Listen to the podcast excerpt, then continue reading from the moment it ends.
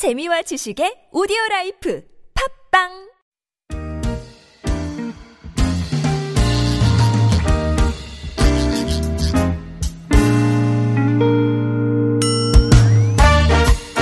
서울 속으로 2부 시작됐습니다. 월요일입니다. 공동주택 관련 상담과 자영업자 소상공인 여러분을 위한 상담 격주로 진행하는 요일이고요. 오늘 김태근 변호사와 함께 공동주택 관련 상담으로 진행해 보겠습니다. 변호사님 어서 오십시오. 네, 안녕하세요. 안녕하세요. 네, 2주 만에 뵙는 건가요? 네. 그렇네요. 잘 지내셨고요? 어, 잘 지내고는 네, 있는데 네. 제가 어떻게 저만 피해서 비가 다니는 건지 아. 제가 한 달 동안 비를 못 봤어요. 아, 그래요. 어, 중간에 인- 서울에서 인- 비가 네. 한번 왔, 인공 왔다던데. 강우라도 한번 제가 어, 오늘 오늘 이러다가 또 네? 이따가 저 점심 시간에 같이 나가실 때 또 소나기를 맞으신 건 아, 왔으면. 좋겠어요. 정말요? 어, 낭만적이잖아요. 우산 꼭 챙겨가야겠네요, 왠지.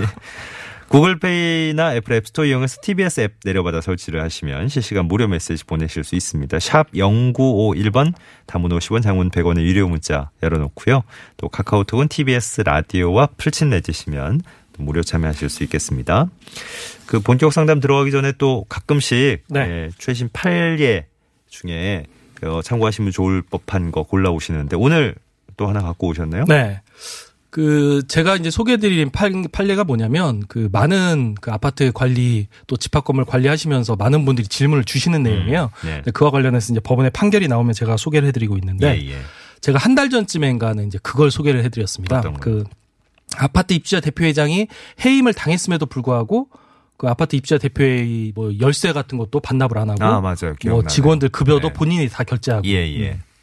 이랬을 때 업무 방해죄가 성립한다라는 음흠. 판결을 소개해 드렸는데 예. 오늘은 또 그와 유사한데 좀 반대 방향입니다.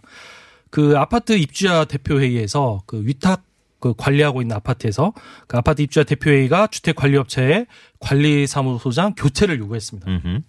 음, 마음에 안 들었던 거죠. 왜 그랬는지 모르지만. 예. 그런데 이제 주택 관리업체가 이 요구를 받아들이지 않은 거예요. 어. 음, 그러다 보니까 아파트 입주자 대표회장이 직접 예. 관리사무소장은 해임을 의결하고 어. 관리사무소장실을 자물쇠로 잠궈서 관리사무소장의 출입을 어, 막은 사건입니다. 어, 위탁 관리하고 있는 업체에 지금 직접 개입을 한 거네요. 그렇죠. 어. 음, 그래서 이제 이와 관련해서 그 이러한 입주자 대표 회장 및 그 선거관리위원장의 이러한 행동이 그 형법상 업무 방해죄가 성립하는지 어, 업무 방해인 가 아닌가. 그 이게 어. 유죄인지 무죄인지가 예. 이제 다투어진 사건인데요. 예. 어, 이와 관련해서 많은 분들이 질문을 주셔서 제가 좀 음. 소개를 해드리는 건데 예. 그 최근에 천안 천안 법원에서 예. 위탁관리 아파트의 입주자 대표회의는 관리사무소장을 직접 해임할 권한이 없다. 어, 그래요? 라는 오. 취지로 판시를 해서 예. 어, 입주자 대표 회장 예. 그리고 여기 이 사건에 관여한 입주자 대표 회장, 감사, 선거관리위원장 등에게 벌금 100만 원을 선고한 사례가 있었습니다. 아니, 입자 대표 회의에서 그 아파트 관리 사무소장 의 해임권이 없습니까? 해임 어. 의결권이 없습니까? 그래서 이게 많은 분들이 이게 헷갈리시는 건데 네. 예를 들어 이제 아파트 관리는 두 가지인데 자치 관리 아파트, 스스로 관리하는 아파트에서는 아파트 아. 입주자 대표회의가 해임 권한이 있어요. 있는데 여긴 지금 위탁 관리하고 그렇죠. 있는 거니까. 아파트 관리 어. 권한을 주택 관리 업체에게 위탁을 한 거기 때문에 아. 그때는 관리사무소장의 해임 권한은 주택 관리 업자에게 있습니다. 아, 그래서? 어. 해당 아파트가 자치관리인지 위탁관리인지에 따라서 좀 확인하실 필요가 있습니다. 그, 뭐 아까 말씀하셨듯이 어떤 이유에선지는 모르겠지만 아파트 입자 대표 회의에서는 이 관리사무소장을 교체하고 싶다라고 그렇죠. 결론이 났는데 그렇죠. 음. 그러면 적법한 절차를 받아서 밟아서 어, 교체를 하려면 직접 해임이 안 되는 거고. 맞습니다. 예. 맞습니다. 그래서 해임을 교체를 요구를 해야 하는데 어. 주택관리업체가 만약 이걸 안 들어준다.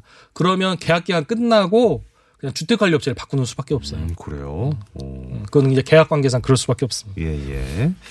4858번님 사연 보겠습니다. 어머니가 경매로 빌라를 샀는데 지금 살고 계시는 분이 이사 날짜를 한 달째 미루고 있어요.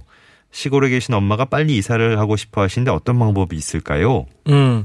이게 2주 전에 잠깐 들어왔던 질문이라서 제가 잠깐 답변을 드리려고 하는데 이게 이제 저희가 이제 공동주택 관련 상담 네. 처음에 그 이 코너를 기획하게 된 취지와는 음. 조금 거리가 있는 음, 그렇습니다. 네, 그런 좀 질문입니다만 그 쉽게 답변을 드릴 수 있는 부분이라서 네. 그 경매로 빌라를 구입한 경우에는 법원으로부터 이제 부동산 인도 명령이라는 걸 받아서 예. 집행을 할 수가 있습니다. 네. 그래서 지금 이 사안의 정답은 관할 법원에 부동산 인도명령 신청을 예. 하셔서 인도명령을 받아서 강제 집행을 하시면 되고 네. 근데 이제 사실상은 대체로 어떻게 해결되냐면 인도명령 신청하고 하면 또 한 2, 3개월 걸려요. 예. 어, 그러다 보면 이제 실제로는 어떻게 벌어지냐면 지금 현재 살고 계시는 임차인한테 뭐 이사비를 음. 어, 부담을 해서 사실상 합의를 통해서 나가게 한다든지 예. 그리고 이제 둘 중에 하나의 방법을 선택하셔야 할 것으로 판단이 되네요. 네. 뭐 원칙상으로는 부동산 인도 명령을 신청하시면 된다. 네, 그렇습니다. 받아내시면 된다 법원에. 네. 4095번 님이 어 요 질문도 약간 좀 음, 저희가 기존에 봤던 예, 네. 코너 코너 내용에서 다루던 그런 것과는 조금 거리가 있습니다만 음. 어 보통 월세를 실제 월세금과 관리비 이렇게 포함해서 내고 있는데요. 관리비를 너무 과다하게 계산한 것 같습니다. 어, 월세 460만 원에 관리비 명목으로 100만 원 이렇게 내는데 관리비에 대한 법적인 규정이 어떤지 궁금하고요. 2년마다 월세를 올리는데 거의 관리비로 처리합니다. 어, 그러니까 세입자다 보니까 어, 마땅히 이제 따지지도 못하고 그러고 계시다고. 음. 주상복합 아파트, 예, 주상복합 건물에 지금 입주를 하신 상가로 입주를 네. 하신 분 같죠. 음. 예. 음. 사실 이 질문이 현재 그 집합 건물 관련해서 좀 뜨거운 감자예요. 올 정기국회 때 정, 그 집합건물법 개정안이 올라가 있는데 현재 법무부에서도 이거와 관련해서 개정안을 낼지 말지 현재 고민하고 있습니다. 아, 그래요. 어, 어떤 취지냐면 지금 이, 이 4095번 그 질문을 주신 분도 지금 월세하고 관리비 포함해서 보니까 460만 원인 것 같아요. 상당히 큰 상가를 운영하고 계신 것 같은데 네. 그런데 거기서 관리비 명목으로 100만 원이 부과가 되고 있는데 음. 이 관리비에 대해서 왜 100만 원이 부과되고 있는지 전혀 알 방법이 없는 거죠. 네. 근데 이게 왜 알 방법이 없냐면 이게 참 상식적으로 되게 이상한데 내가 관리비를 100만 원을 내고 있으면 당연히 그 관리비가 어떻게 쓰이는지를 당연히 알아야 예. 정상인데 네. 현재 집합건물 우리나라 집합건물법에는 그 세입자가 낸 관리비가 어떻게 지출되는지 월별로 공개가 안, 나, 안 하게 돼 있어요. 음. 안 하게 돼 있는 아, 건안 해도 아니고 되게 돼 어, 안 있어요. 해도 되게 어. 예, 그렇죠. 그러니까 이 법적인 공개 의무가 없다 보니까 그렇습니다. 그래서 이게 어. 뉴스에도 가끔 나오지만 그렇죠. 사회적으로 문제가 되고 있는 부분이 많이 생길 수밖에 없는 거 아니겠어요? 그렇죠. 그래서 이제 이와 관련해서 이제 세입자 그 집합 건물에 계신 세입자분들 같은 경우는 도대체 관리비 내역이 어떻게 사용되는지를 공개를 해달라. 음. 라고 지금 요구를 하고 있고 그래서 그게 지금 올해 하반기에 정기국회에서 이 집합권법 개정안이 논의가 되고 있습니다. 예. 어. 그런데 이제 지금 현재 이와 달리 이제 아파트에서는 지금 매달 아파트 살고 계신 분들 다 느끼시겠지만 한 달마다 관리비 내역이 공개가 되고 있죠. 네. 고지서 나올 때마다 이렇게 내역이 상세하게 예, 음, 그렇죠. 상세하게 내역이 되다 보니까 도대체 내가 내는 관리비가 어떻게 쓰이는지 음. 그리고 어, 세입자가 안 내는 장기수선 중단금이 얼마나 내가 대신 내고 있는지 예. 그러다 보니까 이사하면서 다시 받을 수가 있고 네.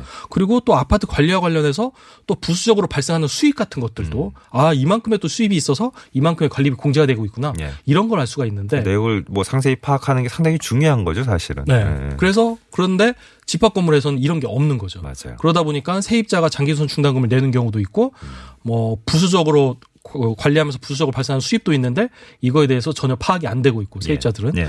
그래서 지금 4095번 질문 주신 분은 이 문제 취지는 문제 그, 그 취지는 매우 합리적이고요. 네. 근데 결론은 뭐냐면 현재 현행법상 이에 대한 그 적절한 답이 없다라는 게 네. 지금 결론입니다. 그게 한계죠 지금. 예. 근데 네. 뭐 이게 워낙에 문제가 많이 되고 있고 네. 여기저기서 문제 제기가 이- 있죠 진행이 되다 보니까 네.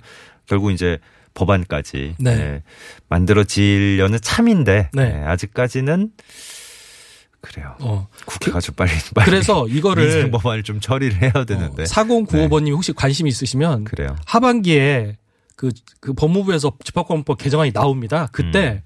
이제 법무부에서 입법 예고했다고 하면 사실 입법 예고 했는지 안 했는지도 보통 사람 알기 어려운데 예. 입법 예고했다 그러면 그 집합권법 개정안에 가서 의견서를 의견을 쓰는 아, 라인이? 있어요. 네네. 그 온라인에 예. 그런 거에 좀 적극적으로 의견을 제시를 해주시면 예.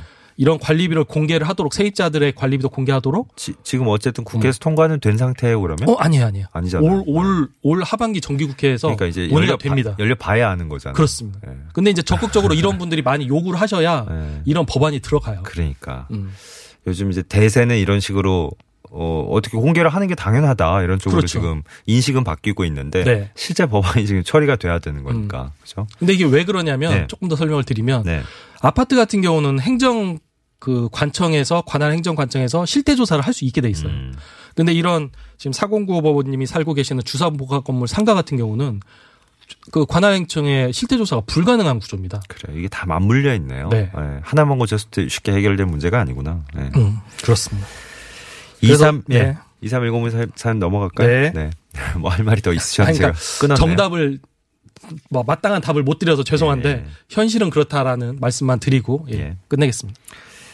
그게 이제 저 어, 관리인 이른바 관리인을 상대로 해서 네. 그래도 저 입점하신 분들이 네. 의견을 모아서 음. 예, 단합 아, 그렇게 발의해- 개인적으로 개별적으로. 소송은 할 수 있어요. 네. 어. 그렇게 하실 수는 있는데 근데 매번 소송할 수는 그렇죠. 이게 참 답답한 거죠. 그렇죠. 매번 소송을 해야 하는 문제가. 아, 참 이게 음. 규정이 빨리 바뀌어야 되는군요. 2310번님 지난 5월에 입찰을 통해서 아파트 내에 있는 알뜰장 운영업체 선정했습니다. 그 업체와 계약을 하고 계약금과 잔금의 일부를 아파트 통장으로 입금 받았는데 어, 업체 사정으로 해약 요청을 해와서 지금 해약이 진행 중입니다. 이러는 중에 다시 새 운영업체를 선정하기 위해서 입찰을 진행했는데 해약한 업체가 다시 입찰에 참가를 했어요. 오, 조금 얘기가 이상하게 돌아가는데요. 왜 그 업체가 다시 입찰에 참가했는지 모르겠지만 어쨌거나 이 업체가 다시 입찰 참가하는 게 정당한 겁니까? 가능한 건지 물어보셨네요. 그 일단은 그 해약과 재입찰 과정에서 뭔가 사정 변경이 있었겠죠.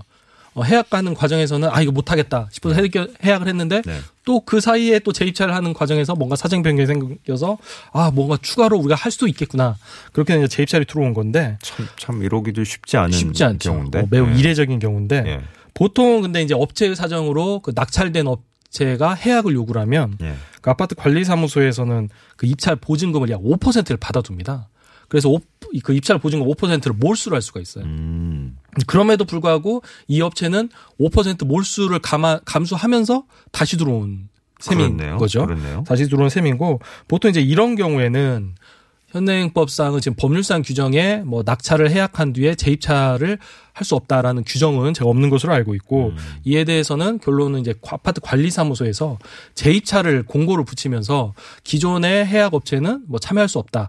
라는 음. 이게 붙지 않으면 네. 제가 봤을 때 재입찰에 참여할 수 있을 것으로도 판단이 되고요. 그래서 예. 이 부분에 대해서 뭐 이 재입찰에 참가하는 업체를 배제할지 어. 그대로 뭐 참여하게 할지 여부는 아파트 관리 사무소에서 해결하시면 되는 부분이고 그건 개별적으로 결정하실 문제지 음. 뭐 기본적 기본적인 규정상 뭐 안 된다 된다 이, 이런 건 없군요. 그렇습니다. 어. 그리고 해약 관련해서는 5% 보증금을 몰수하기 때문에 네. 어, 그걸로 정리하면 될 것 같습니다. 예. 음. 어 7488번님이 상암동에 비 온다 그러시는데 어 비 와요? 네, 상암동도 상암동도 뭐 좁은 지역이 아니기 때문에 어딘지 잘 모르겠으나 지금 저희 CCTV로 그 월드컵 경기장 쪽을 보고 있는데 여기는 괜찮은 것 같기도 예, 한데요. 어, 비 좀 내려야 돼요. 근데 저희가 스튜디오가 창문이 없어가지고 지금 지방에서는 지금 가뭄으로 진짜 네. 아우 어, 서울, 난리도 서울, 아닙니다. 서울도 정말. 마찬가지죠. 뭐 저 한강에도 일부 지역에 녹조 생기고 막 이렇다 음. 그러는데. 아, 저 멀리 바라보이는 CCTV라서 네. 지금 비가 오는지 어- 어떤지 확인이 안 되네 네. 근처에. 아무튼 뭐 근처 지나고 계신 분이 네. 예, 비가 온다 일단 반갑습니다. 제보를 주셨습니다. 나가서 비라도 맞아야겠어요. 그래요. 비와 함께하는 식사를 잠시 네. 후에. 예.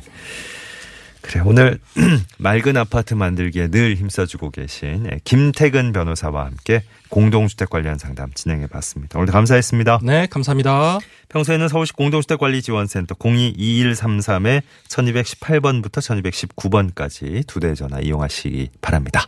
네. 9883번님은 자꾸 저 비 얘기하니까 그러지 마세요. 오늘 좀 전에 세차했는데 하루는 지나야지 덜 아까울 것 같다고. 그래요. 어, 세차. 많은 분들이 저 어, 가뭄 걱정하시고 그러는데 그 세차 하시는 분은 또 이런 심정이시군요. 저 방금 전에 스튜디오 나가신 김태근 변호사님 같은 분하고 같이 다니셔야 되겠는데 비가 좀 와라 와라 해도 한 번도 못 만나셨다고 아직까지 어떨지 모르겠네요. 지금 저희 상암동에도 아까 비 온다는 제보 있었지만 저희 나갈 때는 또 쨍쨍할 수도 있고 예. 어쨌든 요즘 소나기 예보는 늘 있는 것 같더라고요. 그죠? 외출 계획 있으신 분들은 잠깐 나가시기 전에 작은 우산 하나는 꼭 어, 상비하시는 게 좋을 것 같습니다.